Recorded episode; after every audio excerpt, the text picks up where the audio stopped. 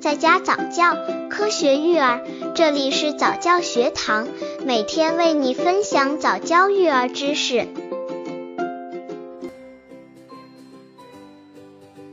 一、新生儿营养标准。新生儿营养关系到新生儿的生长发育，关系到新生儿的体质，因此至关重要。为了保证新生儿营养的供给，减少或避免新生儿生理性体重减轻，新妈妈应注意以下新生儿营养标准。刚接触早教育儿的父母，可以到公众号早教学堂获取早教育儿课程，让宝宝在家早教，科学育儿。一、蛋白质，足月儿每日每千克体重约需二至三克。二、脂肪，每天总需要量为九至十七克，一百卡热。母乳中未饱和脂肪酸占百分之五十一，其中的百分之七十五可被吸收，而牛乳中未饱和脂肪酸仅占百分之三十四。亚麻脂酸和花生四烯酸是必需脂肪酸，亚麻脂酸缺乏时出现皮疹和生长迟缓，花生四烯酸则合成前列腺素。三、氨基酸，九种必需的氨基酸是赖氨酸、精氨酸、亮氨酸、异亮氨酸、缬氨酸。甲硫氨酸、苯丙氨酸、苏氨酸、色氨酸，新生儿每天必须足够的摄入这九种氨基酸。四、热能，足月儿生后第一周，每日每千克体重约需二百五十至三百三十五千焦；生后第二周，每日每千克体重约需三百三十五至四百二十千焦；生后第三周及以上，每日每千克体重约需要四百二十至五百千焦。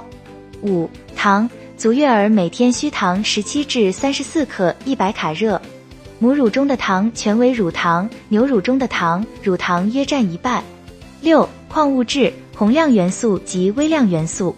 钠，食盐就是氯化钠，提供人体必需的钠。妈妈喂奶期间不宜吃的太咸，但并不是一点也不需要钠。乳母在月子中一点不吃盐的做法是不对的，新生儿也需要盐。钾，乳品中钾能够满足新生儿的需要。氯，氯随钠，钾吸收。钙，磷，母乳中的钙有百分之五十至百分之七十在新生儿肠道中被吸收，牛乳钙的吸收率仅为百分之二十，因此母乳喂养不易缺钙，牛乳喂养容易缺钙。磷的吸收比较好，不易缺乏。镁，镁缺乏时影响钙平衡。铁。母乳和牛乳中铁含量都不高，牛乳中的铁不易吸收，因此牛乳喂养更容易缺乏铁。锌，新生儿期极少发生血锌缺乏症，一般不需要额外补充。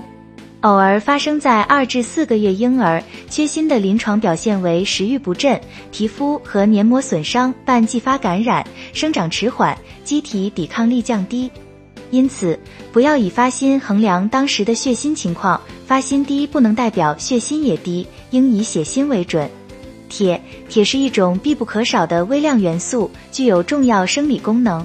缺铁是营养性贫血的主要原因，可影响婴儿的智力和精神运动发育，甚至引起不可逆的损害。七、维生素，健康孕妇分娩的新生儿很少缺乏维生素，因此不需要额外补充。如果准妈妈妊娠期维生素摄入严重不足，胎盘功能低下并早产，新生儿可能缺乏维生素 D、C、E 和叶酸。维生素 K，维生素 K 缺乏可引起新生儿自发出血症或晚发性 VK 缺乏出血症，尤其是纯母乳喂养儿发生的概率比较大。因此，常规上给出生后的新生儿肌注 VK 一一点零毫克是起预防作用的。早产儿肠道菌种成长较晚，肝功能发育不成熟，容易出现 VK 缺乏，应每日补充维生素 K 一毫克，连续补充三次。维生素 D 虽然新生儿出生时储存一定量的维生素 D，但由于不能够在室外接受足够的阳光，又不能经食物摄入，婴儿期可出现维生素 D 缺乏性婴儿手足触诺症和幼儿期佝偻病。应该从出生后半个月开始补充维生素 D，每日四百国际单位。